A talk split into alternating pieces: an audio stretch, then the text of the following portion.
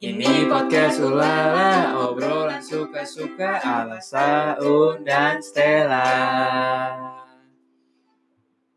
Halo teman-teman semua. Halo teman-teman semua. Baik lagi sama gue, Sean. Dan gue Stella di podcast Ulala. Gak kerasa nih, Un, kita udah masuk di season 3. Which is, kita udah bikin 10 episodes loh berarti. Iya, udah banyak banget ya lah ya. Gila. Dan episodenya sekarang udah dua digit. Jadi ya, gak kerasa juga ya kita ngomong-ngomong gini terus tiba-tiba udah Mm-mm. udah masuk episode 11 sekarang. Bener, Thank bener you banget buat teman-teman uh, yang udah dengerin sebelumnya, yang baru pertama kali dengerin. Welcome to Podcast Ulala. Uh, semoga di episode pertama ini, Mm-mm. uh, titlenya Coming Back from Zero, semoga uh, apa ya, kamu mendapatkan insights baru, terus mendapat encouragement baru, karena itulah tujuannya kita bikin Podcast Ulala ya, On ya. Nah, uh, kamu atau aku nih yang mau perkenalkan tamu spesial kita hari ini? Aku dong. Kan kita udah, Oke, ah, oke. gimana sih nih? Nah, jadi teman-teman, eh, kalau kalian mungkin eh, eh, nggak kenal gua, tapi Rian ini salah satu teman kita juga ya lah ya, udah lama. Em, biar kita nggak perlu lama-lama lagi, Rian, boleh kenalin diri Anda? Halo, halo teman-teman podcast Ulala. Gua Yohanes Pratama, tapi biasa dipanggil Rian. Eh, karena gua udah bosan ditanya kenapa dipanggil Rian, jadi boleh panggil gue Rian atau boleh panggil Yohanes, tapi nggak boleh nanya kenapa. Oke, langsung itu aja. Eh, Langsung. ya, gue udah lama sih kenal sama Saun dari gue kelas 1 SMP ya, Un. Wah, itu 2009 ya. panjang banget ceritanya itu. Lucu sekali sih. 2009 ya. Iya, benar. benar. 2009. Cuman baru kenal Lala mungkin 2016 ya. 2016 ya sejak kuliah ya kita ya. sejak Iya, kuliah. Mulai kenalan. Bertemulah kembali dengan kakak kelas gue yang menghilang. Gue yang menghilang sih. Iya, benar. Menghilangnya kenapa? Nah, itu yang mau diceritakan ya Rian ya Ah. hari ini ya. Nah, kan kita kan hari ini kita tadi kita Stella udah bilang kita mau kasih cerita yang mungkin menginspirasi teman-teman yang mungkin lagi di titik terendah kalian atau lagi di posisi yang stres banget nih.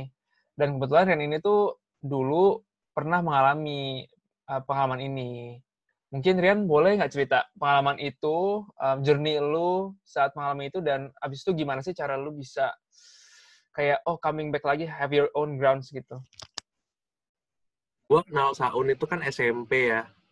Kemudian pas gue kejadiannya itu waktu SMA, which is masih ketemu Saun juga ya. Eh, Iya, lu kelas masih- 3 ya, Un ya? Iya pas kelas Kelas 3 3 kelas 1 kan, berarti. kelas 3, gue Ah, kelas 1. Benar-benar. Kelas 1 SMA. Jadi sebenarnya kalau ditanya kenapa awalnya kenapa tuh going back long way back waktu gue masih SD. Jadi Hmm. waktu SD itu gue pernah eh, kayak apa ya, camping outbound gitulah, kayak Mm-mm. tiga hari dua malam gitu sama teman-teman gue, which is sama orang tua gue juga ketika itu karena masih SD kan jadi masih outbound camping tuh didampingin sama orang tua. Hmm. And then eh, di satu activity itu kita jumping rope gitu loh kayak kayak Tarzan gitu kita lompat dan ketika lompat itu tuh bawahnya itu tanahnya itu di- digali cukup dalam itu sekitar satu meteran gitu.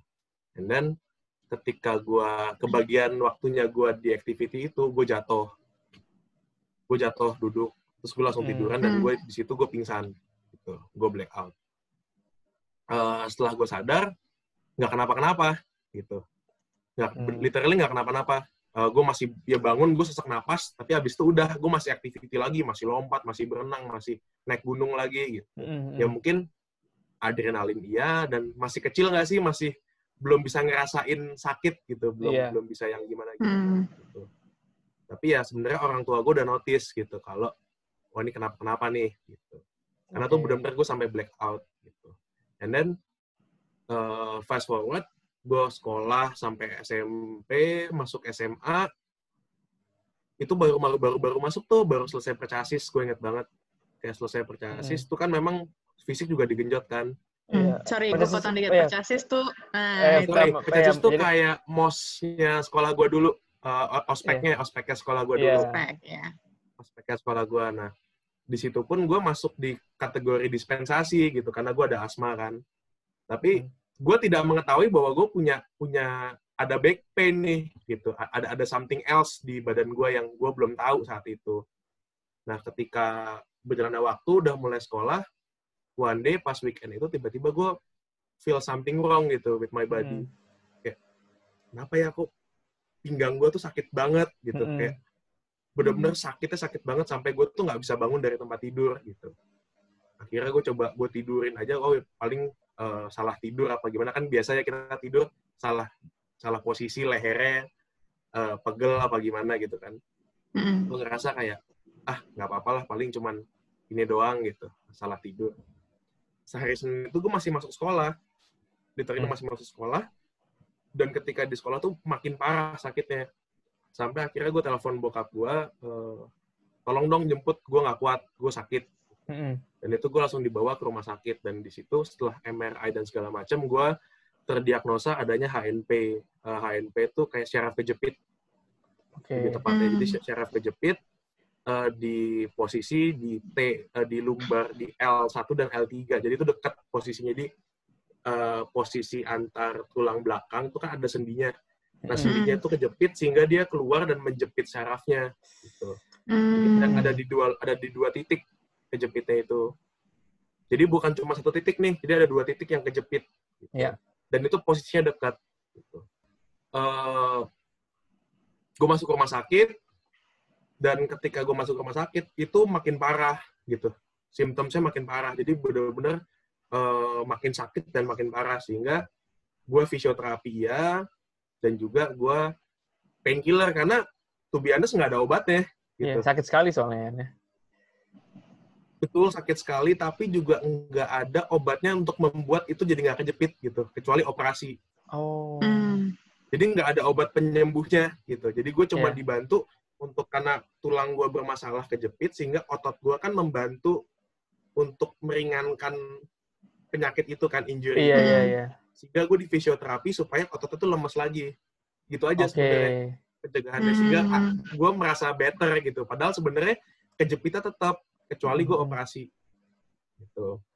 Eh, itu makin parah sampai dengan gue tiga minggu di rumah sakit. Tiga minggu di rumah sakit itu gue nggak bisa jalan gue nggak bisa miringin badan gue nggak bisa bangun. Jadi gue benar-benar tiduran aja. Dan gue tidur itu nggak di kasur rumah sakit juga. Jadi gue di di di, di ranjangnya aja nggak pakai bednya jadi sama susternya tuh bednya diambil Mm. dan gue cuma lay down di eh, besinya kasur apa bednya itu Kerangkanya itu kasih ya. alas kerang- ya di rangkanya itu Hmm. doang jadi gue tiduran flat di situ Oh. karena nggak boleh di kasur yang empuk Oh, oke. gitu jadi bener-bener dokternya malah ngomong malah lebih bagus kalau kamu tidur di lantai Iya, Gitu. karena benar lurus kan soalnya. Benar-benar lurus gitu jadi Hmm. akhirnya ketika gue selama tiga minggu itu gue nggak bisa gerak gue nggak bisa jalan gue nggak bisa miring bahkan gue miring badan aja tuh nggak bisa ya gue tidur di kasur yang kayak gitu gitu nggak nggak pakai Ah, ah. kasur bahkan ya you can imagine jadi benar-benar ya gue makan disuapin Mm-mm. Nah, tangan bisa gerak, tangan bisa gerak, cuman kaki gue eh, kayak mati rasa gitu. Eh, buang air juga di kasur, Mm-mm. jadi benar-benar nggak bisa ngapa-ngapain gitu. Mandi ya di dilap-lapin sama susternya gitu. Tiga minggu akhirnya gue bisa pelan-pelan jalan. Tapi itu posisi badan gue benar-benar langsung bungkuk, bungkuk sebungkuk-bungkuknya. Mm. Karena badan gue dengan otomatis mencari posisi untuk ternyamannya se- seberapa gitu. Dan posisi biar gue nggak sakit itu adalah gue benar-benar nunduk sampai gue nunduk senunduk-nunduknya. gitu. Mm. Mm. Nah, cure-nya apa Wak, ketika itu? Cure-nya itu sebenarnya adalah operasi. Di, di only one tuh operasi. Cuman dokternya nggak berani karena posisi L1 dan L3 itu terlalu dekat. Jadi setelah mereka tuh mikroskopik eh, surgery ya, mikroskopik surgery sehingga eh, kalau dia harus mensurgery satu dan tiga itu terlalu sempit jaraknya dan bahkan kalau dilakukan, dipaksa dilakukan, itu malah gue malah bisa lumpuh selamanya gitu. Oke. Kalau sampai salah Hmm. mistreatment ya, Mm-mm. itu gue bisa lumpuh selama. Jadi dokternya mengatakan ya you have to live with it gitu. Mm. Ya lu mulai harus, lu nggak boleh olahraga. Gue difonis lu udah nggak boleh basket gitu. Mm-mm. Sehingga eh, ketika gue mendengar gue nggak boleh main basket itu, gue demotivasi sih itu biasa karena motivasi gue ke sekolah ya buat main basket gitu. Hmm. Dan yang memperkenalkan basket juga Saun. Mm-mm. Kebetulan. Eh, de- demotivasi banget sih itu kayak ngapain deh gue ke sekolah gitu ketika itu gue nggak bisa main sama teman-teman gue nggak bisa main basket nggak bisa ngapa-ngapain dan gue harus pakai korset Biar tegak ya.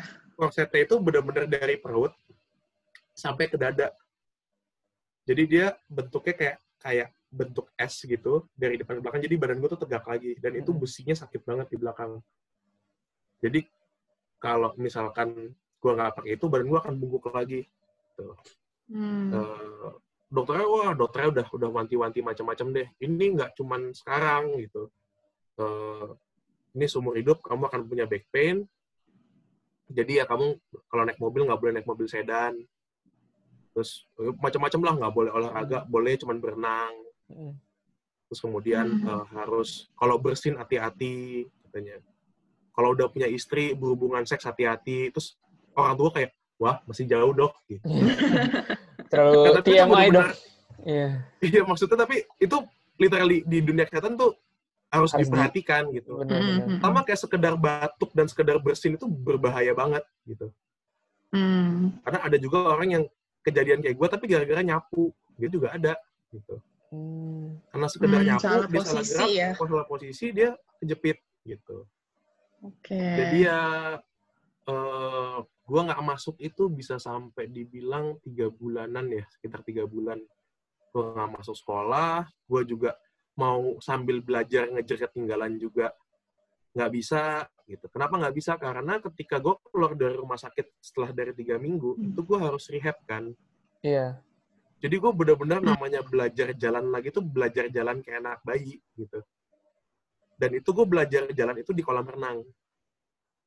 Gitu. Jadi benar-benar Hmm. kayak hidroterapi gitu. Jadi gue masuk ke Hmm. kolam, gue dituntun buat jalan, mulai apa ya naik sepeda juga naik sepeda di dalam eh, kolam, gue berenang, stretchingnya juga di kolam karena kan dia zero gravity kan Iya, benar. Sehingga nggak menambah beban di pinggang gua gitu ya. Kan lu juga tahu postur badan gue besar kan dari dari Hmm, SMP tuh badan gue besar gitu. Jadi Mm. gue disuruh diet eh, ya segala hal lah gue coba gitu. sehingga gue ngejar ketinggalan pun nggak bisa gitu. Karena dari pagi sampai malam itu gue berusaha untuk memperbaiki badan gue gitu se- sehingga gue bisa jalan. Itu dulu target gue ketika itu adalah gue harus bisa jalan gue nggak Benar. mau ada di kursi roda seumur hidup gue Iya. Hmm. karena itu ket- ketika dibilang nggak bisa main basket itu that's one thing gitu ya Iya. tapi ketika gua oke gue bisa cari hobi lain gitu Iya. Hmm. tapi ketika gua tahu bahwa ketika itu tiga minggu gua nggak bisa gerak gitu kayak orang mati itu tuh pikiran lu tuh udah ke mana-mana gitu Hmm. kayak all the dark thoughts itu muncul Iya, pasti. semua di Iya, kepala benar. lu gitu lu nggak bisa ngapa-ngapain lu di kursi roda lu wow itu udah up semua deh semua yang Mm-mm. bisa muncul di pikiran lu tuh muncul gitu di depan Hmm. muka, mu- muka lu tuh bener-bener nah hidup lu iya. selesai. Mm-mm. Dan, Dan saat itu lu baru berapa, umur berapa ya, Rik? Baru 15-an ya? Ber- Iya, lebih 15, tua, ya. gue 15 tahun. 15, Oh, 16 SMA. tahun lah. 15, 16 tahun. Padahal kejadiannya itu waktu itu eh, yang pertama kali pas SD jatuh itu umur berapa? Sekitar 10, 10, 9, 10 tahun ya. 9-10 tahun. Selama enam tahun itu nggak ketahuan kerasa kasarnya ya? ya? 5-6 Bahkan kan tahun. waktu gue di SMP, gue basket Iya, juga Iya, gila-gilaan. tuh. gila-gila nih ya. Sama, itu dibilang nggak kan kenapa baru sekarang kerasanya itu? Mm-mm. Atau, heeh. Eh, enggak sih, enggak ada penyebabnya. Karena Emang- dokter juga mengatakan bahwa ada dulu yang ada ibu-ibu, dulu itu dia jatuhnya ketika naik sepeda dan masih kecil, dia baru belajar naik sepeda. Mm-mm. Dan kenanya adalah ketika dia hamil. Hmm. Aduh. Terus rentang-rentangnya tuh 30 tahun lebih gitu loh. Ketika dia Mm-mm. hamil Iya. kan ada beban lagi kan di perutnya. Sehingga pinggangnya tuh nahan beban yang lebih gitu. Nah itu dia baru kerasa bahwa dia punya back pain gitu. Kalau gua sih, kalau dia bilang eh, kemungkinan sebenarnya karena overuse. Jadi kayak gue lompat, gue main apa kan kan basket itu lompat, banget. apa segala macam mungkin mendaratnya nggak bener, gue nggak Iya. ngeper di eh, lutut gue, apa gimana segala macam, sehingga men-trigger itu untuk muncul gitu. Padahal sih sebenarnya ini kelihatan udah lama karena dia udah tulangnya tuh udah bergesekan dia bilang Iya. ini, ini udah Hmm. lama gitu. jadi ya unfortunately aja ketika masuk SMA itu baru baru ketahuan gitu. Padahal kalau katanya kalau misalkan saat itu juga langsung ketahuan sebenarnya recovery-nya bisa dibantu gitu. Sehingga syarafnya itu nggak kejepit banget. Hmm. Ketahuan lebih cepat ya, jadi bisa diiniin. dan itu memang nggak ada cure-nya sih gitu. Itu itu yang salah satu yang bikin dia sama kayak kita kenapa kita worry dengan covid sekarang kan sebenarnya lebih ke arah ini nggak ada vaksinnya gitu Iya benar. Let's say kalau Belum lu ada flu. Heeh. lu flu lu tahu lu flu mematikan iya tapi kan lu tahu ada obatnya gitu Hmm. Mm-mm. kalau ini gue tahu bahwa gue udah sakit A dan gue nggak ada obatnya nih gitu nah ya itu yang salah satu bikin apa ya down juga sih Iya, dimotivate you Iya. juga ya. ya benar-benar demotivasi sampai akhirnya gue memutuskan ya sebenarnya gue sih yang memutuskan untuk eh, nggak bisa lah kalau gue harus ngejar sekolah juga Mm. dengan kondisi kayak gini gue harus lanjut di sekolah gue rasanya berat banget gitu Hmm. pihak sekolah sih udah mencoba membantu gue gitu maksudnya eh, teman-teman sekelas gue pun juga membantu gue memotivasi gue gitu walaupun ya I mean mereka nggak tahu cerita lengkapnya gue Iya. harus rehab gue harus bahkan gue bilang lu udah bisa nge-gym tapi nggak masuk sekolah gitu sedangkan gue di gym itu adalah Rehab. terapi gitu gue rehab Mm. gitu gue harus masuk kolam gue harus bisa jalan gitu mereka nggak tahu ya it's okay gitu maksud Iya. gue heeh. eh, mereka cuma nggak tahu aja tapi ya gue bersyukur sih teman-teman gue ngedukung gue Iya. ketika itu sekolah juga membantu gue tapi ya eh kayak juga nggak bisa sih dan kalau Hmm. gue harus karena ketika itu gue nggak tahu gue harus gimana gitu kan sehingga Hmm. ya oke lah akhirnya gue drop out dari sekolah gitu. dan homeschooling akhirnya karena ya Mm. mau nggak mau gue cuma bisa di kasur kan ketika itu olahraga Iya. pun apa bergerak pun tuh nggak bebas gitu gue pakai korset gitu Mm. Mm, mm-mm. kayak sekedar lari pagi gitu ya kasarannya itu juga bahaya banget jadi ya Mm. ya sudah gitu Hmm. Kalau waktu itu kan lu berasa gak sih mungkin nggak kayak misal lu ah gue enam bulan gue rehab, terus gue sekolah lagi tahun depan gitu. Jadi lu pulang kelas 10 lagi. Atau emang gak kepikiran kayak udahlah gue penting gue apa sih gue rehab fokus rehab aja gue homeschooling biar yang penting gue sekolah cepet selesai gitu. udah pikiran sih un kayak eh, segala alternatif dan segala jalan itu udah udah dipikirin bareng gue sama orang tua gitu Mm. I mean ini kan apa ya musibah ya istilahnya ya Iya, jadi Hmm. nggak ada memprediksi dan nggak ada yang mempersiapkan jalannya ke mana gitu. Iya. orang tua gue pun juga mencoba untuk assure gue bahwa oke lu nggak naik kelas nggak apa-apa gitu Mm-mm. lu fokus belajar lu bisa jalan lu bisa eh, sehat lagi Mm-mm. nanti lu sekolah ngulang kelas 10 juga nggak apa-apa Mm-mm. atau lu mau homeschooling mau nyoba ya apa pun lah yang lu mau gitu maksudnya eh, yang menu- menunjang jalan gua ayo deh kita diskusikan gitu Mm-mm. Mm-mm. untungnya orang tua gue juga pun eh, open ya maksudnya Iya. Karena dia udah ngeliat mungkin dia mereka udah ngeliat gue down banget gitu ya. Gue nggak bisa jalan gue nggak bisa basket. Eh, jadi ya mereka coba untuk mengakomodir gua Mm-mm. gitu ketika itu. Dan kelas 10 itu ketika itu gue berat sih maksudnya eh gue pun juga bukan kalangan orang yang pintar gitu di sekolah gitu. Gue selalu ranking tiga bawah gitu. Jadi anyway kalau gue coba ngejar pun gue akan ketinggalan juga jauh banget gitu jadi gue mencoba untuk mencari jalan alternatif lain yang di outputnya bakal sama gitu outputnya bakal sama tapi lewat jalan yang lain gitu. Iya. Hmm. Oke, masuk akal sih, masuk akal sih. karena Hmm. untuk menemukan gue bisa jalan lagi pun juga nggak singkat un itu Mm-mm. hampir makan satu satu setengah tahun gitu gue coba segala macem eh, alternatif yang ada gitu ya dari dari operasi gue pernah ngalamin dulu namanya ada teknologi dari dari dari Belanda gue ingat banget namanya dokter Willy dia dokter Indonesia tapi kerjanya di Belanda dia itu Hmm. menemukan teknologi namanya radiofrekuensi jadi eh, syaraf gue itu dibakar Mm-mm. syaraf gue itu dibakar sehingga dia membangun jaringan syaraf baru yang nggak kejepit Oh. Hmm. gitu. Ya, kurang lebih gambarannya gitu. Iya, cepetnya gitu Tapi ya. kalau gambaran operasinya seperti apa, wah itu seorang gua ya, maksudnya eh, gua di orang operasi gua nggak dibius, literally tanpa bius sama sekali. Heeh. Gua gua nungging, posisi gua harus nungging. Punggung gua disuntik 6 jarum se- sepanjang jari tengah Nah, dan itu tanpa bius. Kenapa tanpa bius? Karena mereka harus cari titiknya di mana. Heeh. Dan itu gue nangis teriak-teriak di ruang di ruang operasi.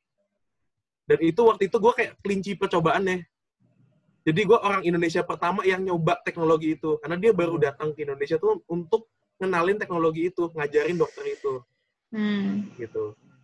Dan itu gue nangis, nangis, nangis ya sih teriak, teriak dan nangis gitu. Eh, baru setelah itu selesai prosedurnya, baru gue dikasih obat bius gitu. Jadi gue sekarang jadi selain karena kebanyakan dikasih morfin, Heeh. tapi sejak itu jadi toleransi sakitku tuh jadi tinggi banget. Tinggi banget, gitu. oke. Karena itu sakitnya bukan main dan Iya. itu enam kali tusuk gitu. Hmm. Iya. Literally enam kali tusuk. Nah setelah itu juga tidak membaik. Gitu.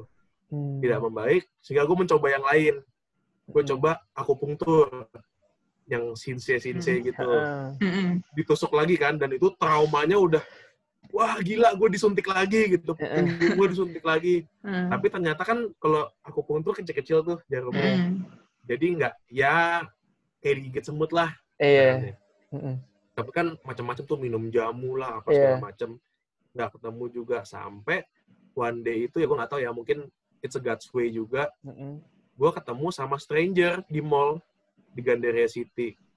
Dia ngeliat jalan gue bungkuk banget. Heeh. Itu gue udah bisa jalan tapi pakai korset dan gue masih bungkuk.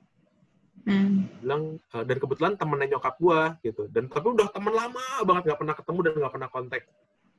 Eh gue, gue dipukul, punggung gue dipukul sama dia, bapak-bapak. Wah, badan gede kok jalan bungkuk, tegak dong, yang tegap, pede, gitu, dibilang. Sedangkan dia nggak tahu gue ada back pain gitu. Iya. Dan tuh gue langsung teriak kesakitan di mall tuh. Eh. Gue teriak kesakitan, nyokap gue bilang, dia ada back pain gini, gini, gini, gini. Dan dia bilang, oh, coba chiropractic. Gitu. Teman saya sembuh, saya sembuh. Gitu. Akhirnya ya karena gue juga udah desperate, gue nggak bisa apa-apa, nggak menemukan treatment yang tepat untuk gue, gue cobalah chiropractic itu dan puji Hmm. Tuhan sembuh gitu dari dari chiropractic itu sembuh tapi memang intens dan sakitnya juga luar biasa. Itu tuh yang ortopedi yang ditarik-tarik itu kan? ya Iya. benar jadi yang di adjustment gitu jadi di di ketak-ketak terus uh, Hmm. gue di traction gue pakai alat itu gue ditarik jadi kaki gue diikat badan gue ditarik gitu Hmm. terus ya karena jadi efeknya tuh jadi everlasting karena eh, ketika gua sakit itu kan badan gue menyesuaikan posisi kan jadi Mm-mm. sehingga gue juga jadi kena skoliosis Oh. Gua Hmm. miring. jadi dampaknya tuh ke mana-mana gitu dari kejepit itu dampaknya ke mana-mana yang curve-nya spine gua udah nggak ada terus juga eh, jadi jadi miring skoliosis jadi sekaligus di situ dibenerin semua Hmm. dan puji Tuhan sih ketika itu eh, gua sa- salah satu yang menerima treatment itu gitu tubuh gua tuh cocok dengan treatment itu karena kan kalau kita dengar dulu di Indonesia pernah ada yang meninggal kan karena treatment Hmm. chiropractic Hmm. gitu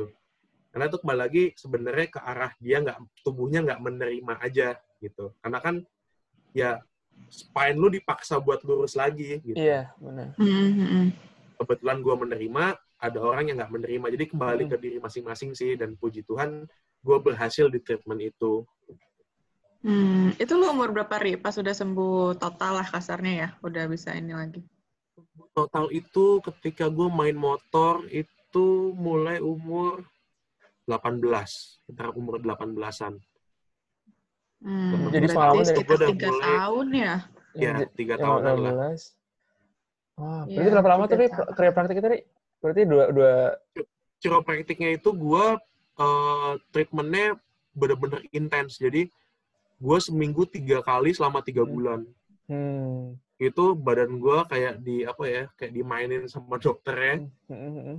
dan ya wow itu mind blowing banget sih kayak di rumah pun gue nggak bisa gerak banyak gue nggak boleh apa kayak lu tau lah suka ketekin jari tangan, Iya, ketekin itu leher, itu tuh nggak boleh. Duduk Hmm. harus tegak, Mm-mm. gitu-gitu.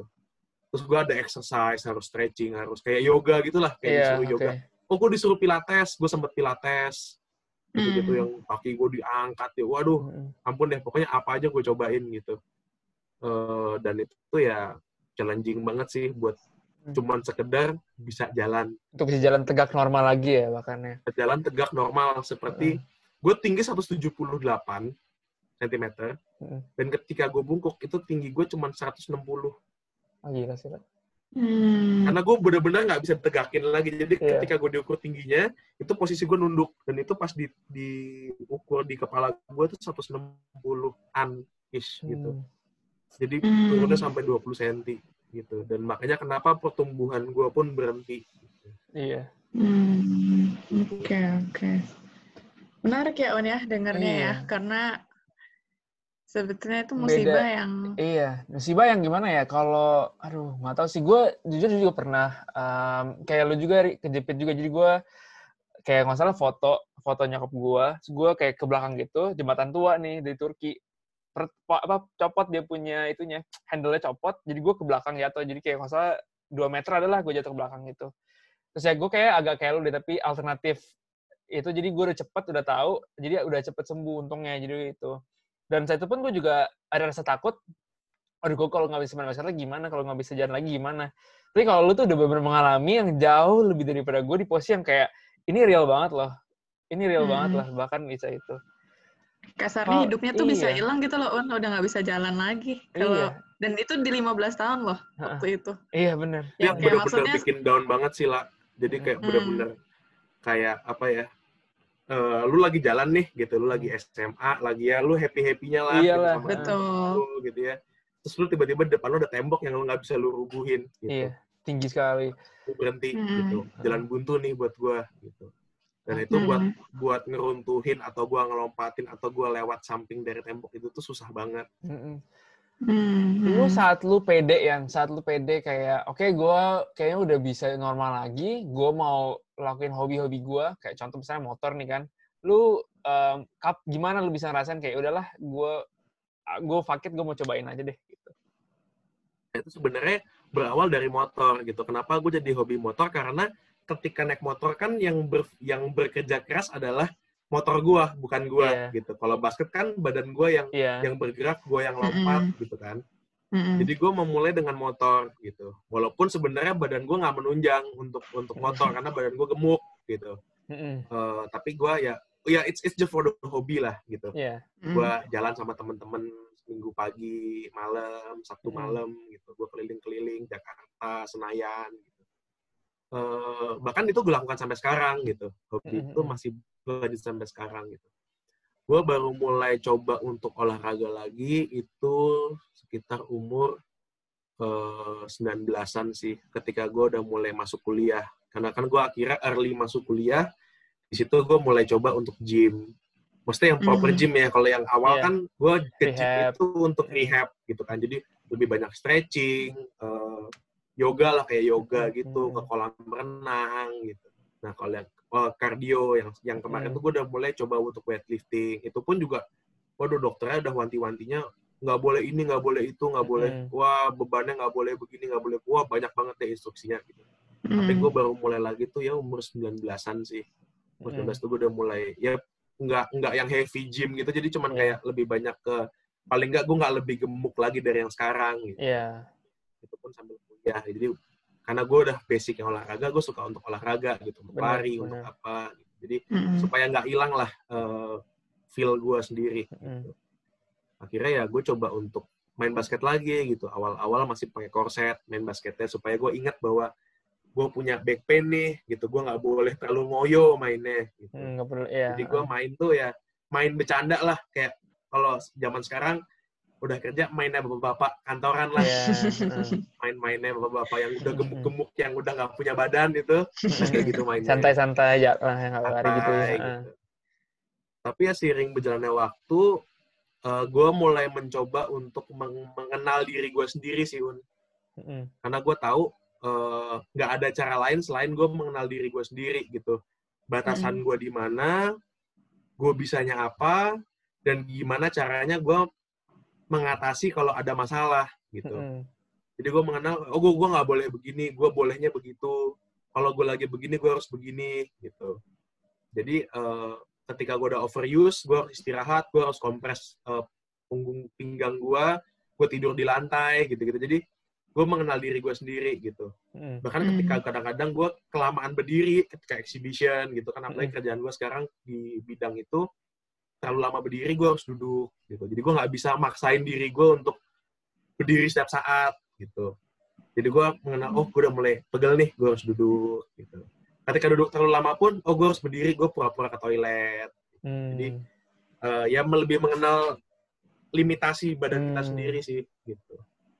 Hmm, Oke. Tapi ya it's a long process gitu untuk lu mengenal diri lu sendiri tuh prosesnya panjang. Jadi nggak nggak instan yang oh gue harus begini gitu nggak. Tapi Mm-mm. ketika lu kena lagi, kambuh lagi, oh gue nggak boleh begini. Jadi belajarnya memang pelan-pelan dan itu takes time banget sih dari gua mulai jalan lagi kayak umur 17-an sampai gua umur bener-bener tahu lagi tuh 20 20 21 lah. Ketika gua udah mulai berani buat malah pindah ke extreme sport, gue main American football gitu. Iya.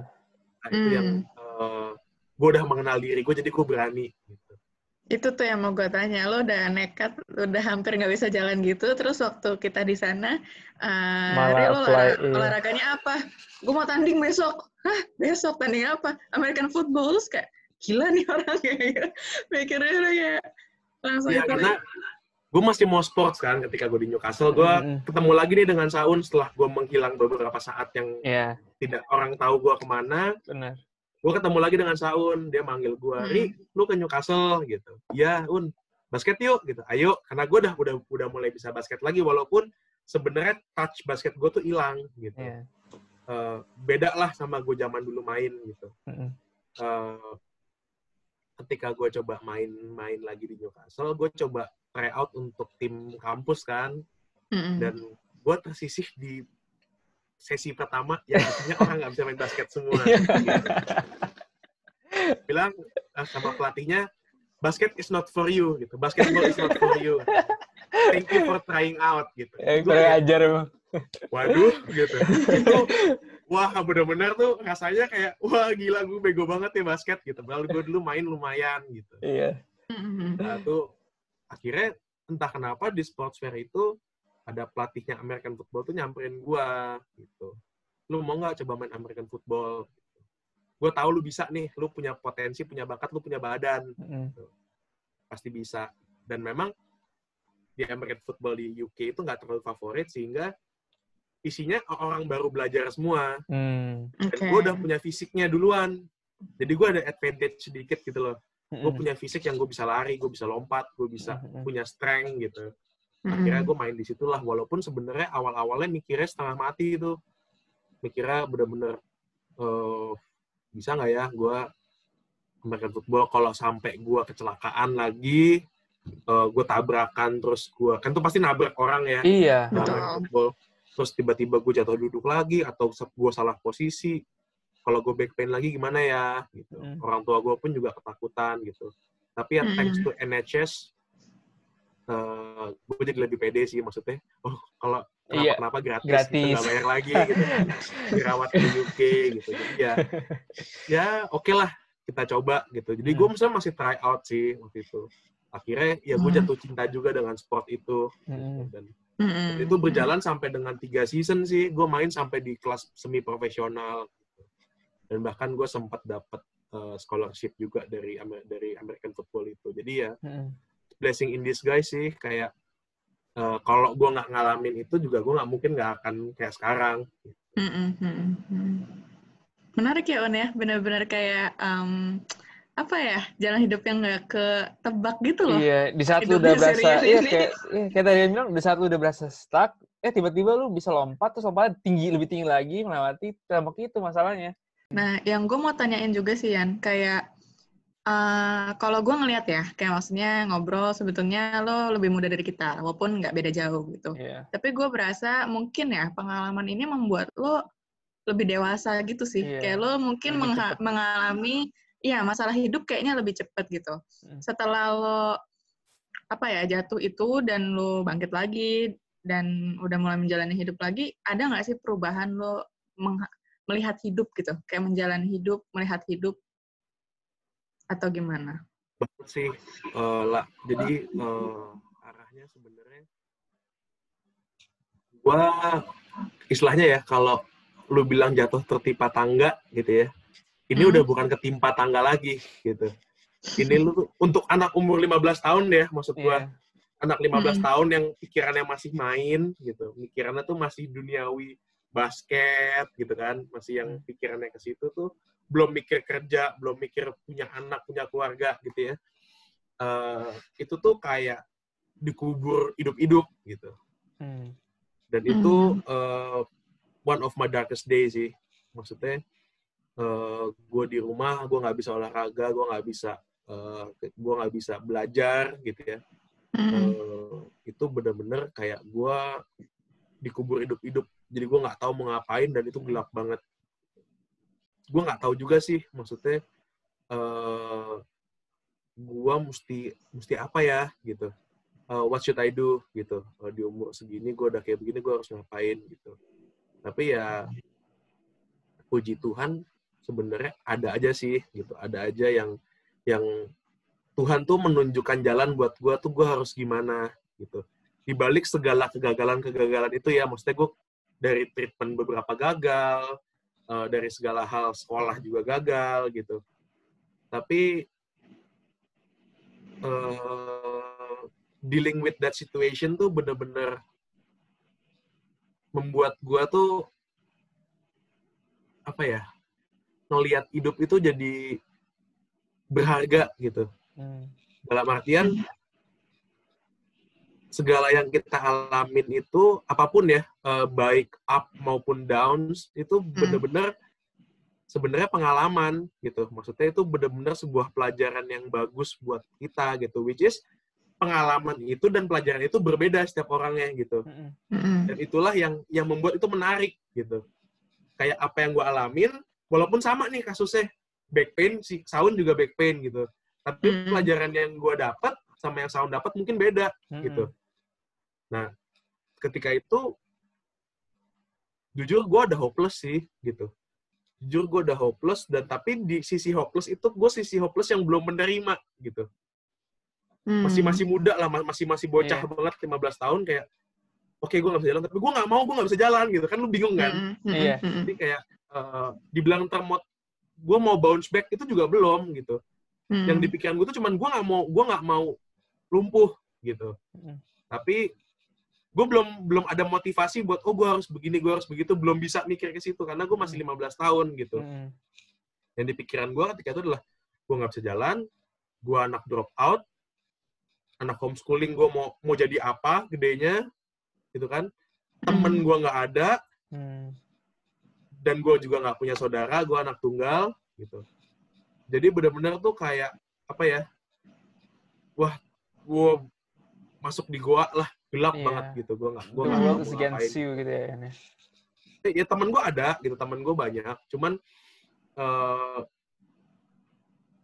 beda lah gitu maksudnya dari temen yang lu biasa ketemu tiap hari gitu ya di sekolah terus sekarang posisinya lu udah di rumah sendirian kan lu nggak ketemu temen tiap hari gitu Hmm. stres juga pun karena gue nggak punya aktivitas gitu itu makin stres lagi gitu gue bisa dihitung orang yang workaholic juga jadi ketika gue diem tuh gue malah stres gitu Hmm. jadi Hmm. ketika biasa tiap hari ke sekolah belajar main sama temen basket gitu tiba-tiba cuma diem di rumah wah tuh gue gila sih gitu maksudnya gue bener-bener stres banget bahkan berat badan gue tuh naiknya tinggi banget gitu Hmm. dari gue sekitar 80-an sampai 100 gitu. Itu naiknya naik jauh banget gitu. Jadi gue benar-benar stres di situ. Eh ke depannya itu da- dampaknya sih sebenarnya dampaknya ke sekarang itu sebenarnya jadi lebih apa ya? Hmm, karena gue tahu gue pernah jatuh ke dalam jurang gitu ya Hmm. dan gua puji Tuhan masih bisa berdiri lagi gitu ya. Dan Hmm. ini berdiri literally berdiri ya gitu. Iya. gue cuman ngerasa bahwa eh, selain ada pelajaran yang gue ambil di situ tapi pasti ada jalannya kok gitu maksudnya eh, gimana pun kondisi lu ketika lu jatuh gitu pasti lu akan somehow lu akan ada di atas gitu kayak jadi gue bener-bener penganut filosofi hidup tuh kayak roda gitu Hmm. kadang lo ada di bawah, kadang ada di atas gitu. Hmm. Walaupun ketika kasus gue di atas itu bukan berarti gue jalan lo ya, gitu. Mungkin bisa gue lanjut sekolah, gue bisa apa gitu. Hmm. Jadi gue benar-benar tahu bahwa kapan gue di bawah dan kapan gue di atas. Jadi gue bisa siap-siap ketika gue lagi posisi mau turun, gue udah siapin diri gue nih mentally gitu. Bentar Hmm. lagi gue jatuh nih, gue harus siap-siap gitu. Hmm. bahkan gue bisa kayak kasih peringatan gitu ke keluarga gue, ke orang tua gue, ke teman-teman dekat gue. Gue bentar lagi jatuh nih, gitu. Tolong jangan dibiarin sendiri ya, gitu. Hmm. Tapi ketika Hmm. gue udah naik pun, jadi gue udah siap-siap. Oh bentar lagi gue turun nih, karena gue udah udah mau nyampe di atas, gitu. Jadi gue mempersiapkan supaya ketika jatuh gue nggak jatuh-jatuh banget, gitu. Hmm. Dia jadi Hmm. kayak gue lebih menemukan sisi itu sih gitu dari apa yang gue alamin eh, ketika itu gitu. Bahkan itu juga berlaku sampai sekarang gitu ketika kuliah gitu. Itu ngalamin banget sih. Jadi hidup itu seperti roda tuh buat gue bener-bener iya hidup tuh kadang di bawah, kadang di atas. Hmm. Dan lu nggak akan selamanya di bawah gitu. Dan lu juga nggak akan selamanya di atas. Gitu sih. Betul. Iya, gue gue gue gue sendiri percaya sih uh, perihal itu sih. Iya. Kayak maksudnya mungkin gue nggak sampai sedalam Rian ya problem gue ya. Cuman maksudnya kayak kadang lo tuh ngerasa misalnya lo apa ya lo dapet kerja bagus, terus lo sukses dalam sekolah, terus tiba-tiba ya udah sekolahnya udah selesai, magang lo udah selesai, lo jobless gitu berapa bulan. Itu kan kasarnya lo di bawah lagi tuh, cari Betul. kerja lagi, mulai lagi dari awal, bangun koneksi lagi. Jadi kayak sebenarnya tuh tanpa kita, sadari ya, mungkin kayak ya itu sebenarnya tuh muter-muter gitu lu tuh nggak Iya. mungkin di atas terus nggak mungkin di bawah terus juga lu Mm-mm. pasti ngerasain ya namanya hidup gelombang-gelombang gitu sih. That's Bener sih, jadi kayak ada yang dalam ekstrim gitu ya, dalam artian naiknya naik banget terus turun turun banget. Ada yang biasa aja, Iya. Kayak Tapi- small scale Iya. aja gitu. Heeh. ya Domain- itu small iya. scale gitu. Kayak gue ngerasa tuh ketika gue, gue jatuh banget tuh ketika gue tesis tuh S2 Hmm. gitu kan. Dosen gue nggak bimbing gue sama sekali. Oh iya ingat tuh gue. Wah tuh gue mati-matian tuh, gue cari data sendiri, gue bikin konklusi sendiri, sampai gue nangis-nangis gitu kan. Eh, aduh, supervisor gue tuh bener-bener, uh, gitu kan. Sampai sekarang gue tuh kalau inget tuh, uh, nih orang. Di dosen gue ini, akhirnya gue masuk tuh my lowest point tuh. Akhirnya gue berhasil lulus, atau mulai naik tuh, mulai naik pelan-pelan sampai graduation, sampai gue di hire kerja gitu kan Hmm. Mm-mm. ya puji Tuhan gue nggak nggak ngelamar kerja gue di hire gitu gue direkrut gitu kan that's my uh, my highest point ketika udah ketika itu gue udah tahu oh gue siap-siap bentar lagi gue turun nih Mm-mm. jadi gue ketika turun itu ya turun itu ma- ma- banyak macam gitu maksudnya manajer gue meninggal tiba-tiba Hmm. habis itu uh, ya mulai jenuh dengan pekerjaan gitu-gitu tuh simple as simple as that tuh sebenarnya udah mulai menunjukkan lu turun gitu betul tinggal Mm. gimana lu mau coba bounce back lagi untuk naik gitu dari roda itu tuh lu mau naik lagi gitu karena walaupun lu tahu bahwa lu nggak akan selamanya di bawah, tapi kalau lu juga nggak usaha untuk naik ke atas lagi, lu nggak akan naik gitu. Hmm. Itu sih. Sama juga dengan ketika lu di atas, ketika lu nggak aware dengan apa yang lu punya ketika itu, lu akan jatuh gitu. Jadi ya lebih, ya tadi sih, sebenarnya intinya mengenal diri lu sendiri. Gue pengen tekanan itu sih yang di tem- pertemanan ya. Karena menurut gue lu salah satu orang yang kayak gue kenapa-napa gue bisa depend gitu istilahnya. Apakah pengalaman lu itu yang kayak lu benar-benar kesepian terus habis itu lu jadi appreciate teman lebih dalam gak sih? Pertemanan kayak lu gue oh, kalau gue punya teman gue bakal pegang dia sampai mati. Karena apa ya gue udah merasain gue sendirian gitu Benar juga sih, Un. Maksudnya, Mm. eh gue tipikal orang yang sebenarnya jauh sebelum gue kejadian ini ya, gue tuh Hmm. termasuk orang yang nggak pernah mau ngebuang orang lain. Mm-mm. dan Hmm. memang lingkaran pertemanan gue tuh nggak terlalu besar gitu. Tapi gue tahu bahwa di pertemanan gue yang tidak terlalu besar ini, gue bisa depend juga dengan mereka gitu. Eh, ketika gue jatuh gitu ya, ada teman-teman yang bantuin gue untuk pick up gue naik lagi nih gitu Hmm. paling nggak eh, sekedar hold on gitu lu jangan lu bertahan dong gitu lu nggak naik dulu nggak apa-apa tapi lu bertahan nih Hmm. sampai dengan lu bisa naik lagi gitu. gue bersyukur gue punya teman-teman yang kayak gitu gitu Eh, tapi kalau buat gue sendiri gue tuh termasuk orang yang treasure friendship sih Eh, Hmm. apa pun sih sebenarnya relationship eh, friendship or anything else Eh, jadi segimana mungkin pun gitu. Gue berusaha untuk membantu sesama gitu. Gue tuh lebih ke arah eh gue pernah jatuh nih gitu ya. Gue pernah jatuh di lubang yang dalam banget gitu. Dalam beberapa hal lah nggak cuma dari physically yang tadi gue ceritain. Tapi gue ngelihat bahwa ketika temen gue eh, mau jatuh nih gitu gue nggak mau temen gue ngerasain apa yang gue rasain. Itu doang Hmm. sih sebenarnya as simple as that gitu.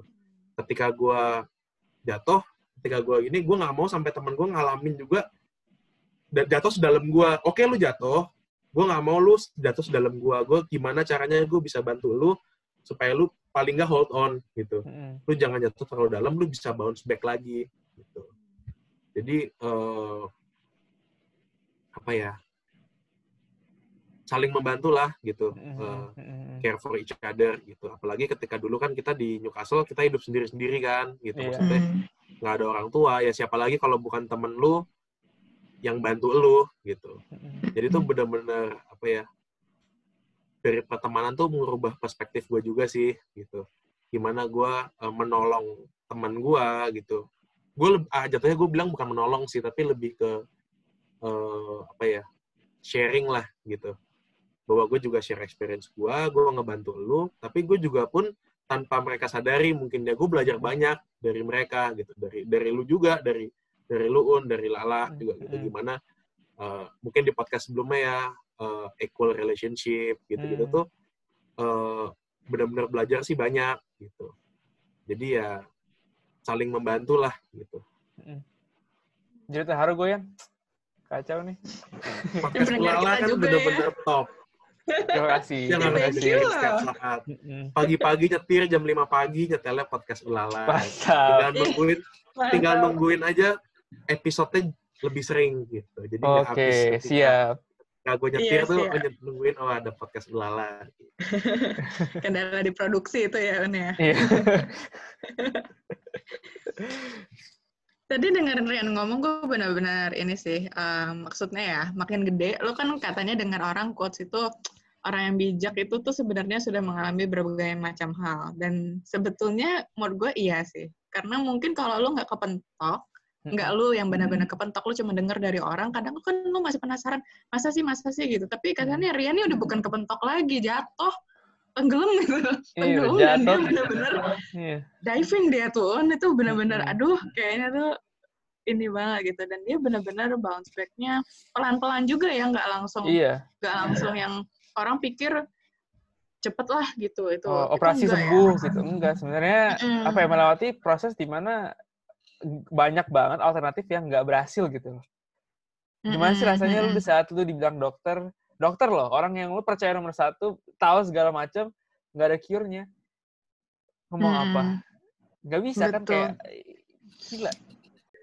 Mm-mm. kalau dari gua sih sebenarnya eh, ketika ketika jatuh gitu ya eh, dan itu pasti it happens to everyone gitu siapa pun pasti akan pernah jatuh walaupun skalanya kecil maupun besar gitu ya Mm. dan there's a lot of reason kenapa lu bisa jatuh gitu ya entah diri lu sendiri entah hubungan lu entah keluarga lu gitu ya banyak hal lah dan setiap orang beda-beda porsinya dan mungkin buat gue itu nggak berat buat lu itu berat gitu jadi Hmm, bener. kita nggak bisa ngejudge eh, ah lu cuma gitu doang gitu buat gue tuh itu sama sekali nggak bisa gitu apalagi Iya. karena gue pernah ngalamin jatuhnya jatuh gitu ya Mm-mm. Mm-mm.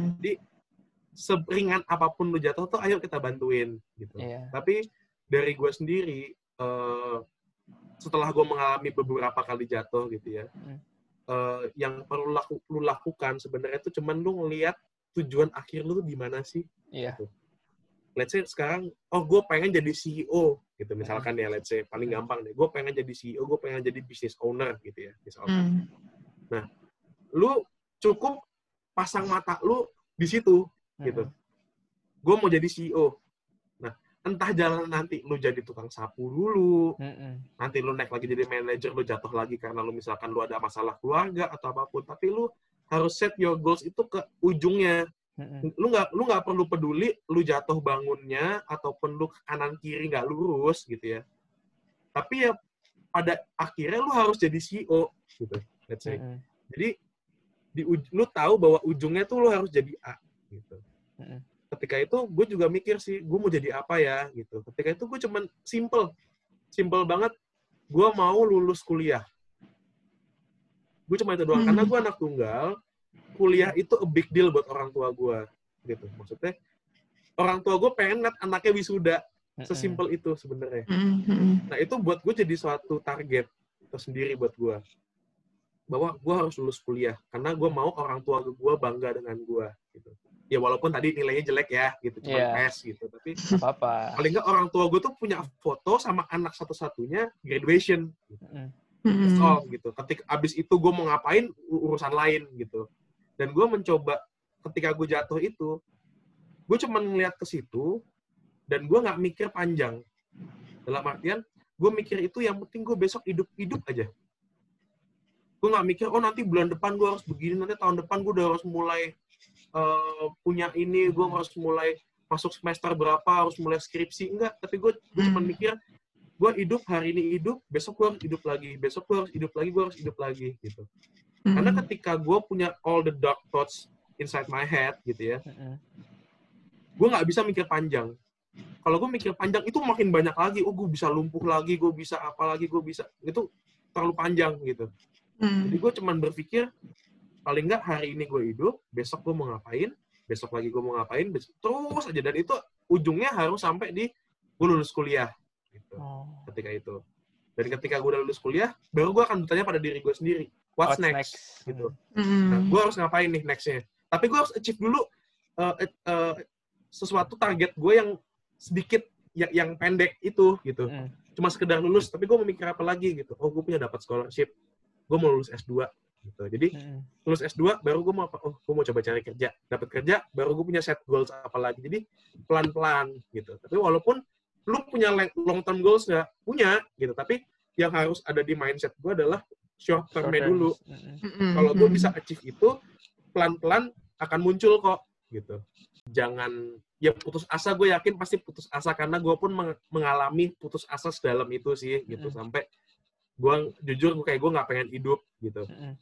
Maksudnya what's the point gue hidup tapi gue lumpuh dan lain-lain gitu masih Hmm. sependek itu pikiran gue gitu Iya. ketika itu Ba- bahkan gue sampai bilang dokter gue dok operasi aja gue nggak peduli hasil apa tapi gue udah nyoba gue operasi gitu gue mau Mm. jujur karena karena karena apa gue mau main basket titik Iya. itu doang sesimpel itu bukan karena gue mau jalan gitu gue mau main basket gitu karena long Hmm. short term gue ketika itu adalah gue mau main basket gitu.